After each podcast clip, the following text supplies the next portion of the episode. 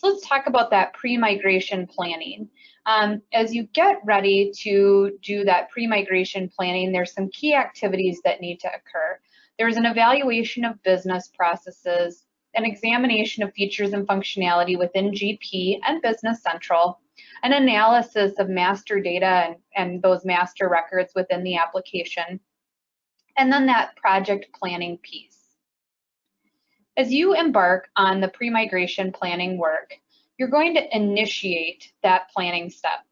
One of the most important steps you can take as a business is to determine what's the driver for this migration and as a complement to those business drivers, uh, things like a lack of automation, maybe the volume of paper-based systems you're using in addition to Dynamics GP today, maybe you've got GP on an aging server, or the application you're using today is inhibiting other initiatives that you'd like to take on as a business, it's equally important to look at what you'd like to um, have come true as a result of the migration. So those su success criteria. So spending time establishing what success looks like.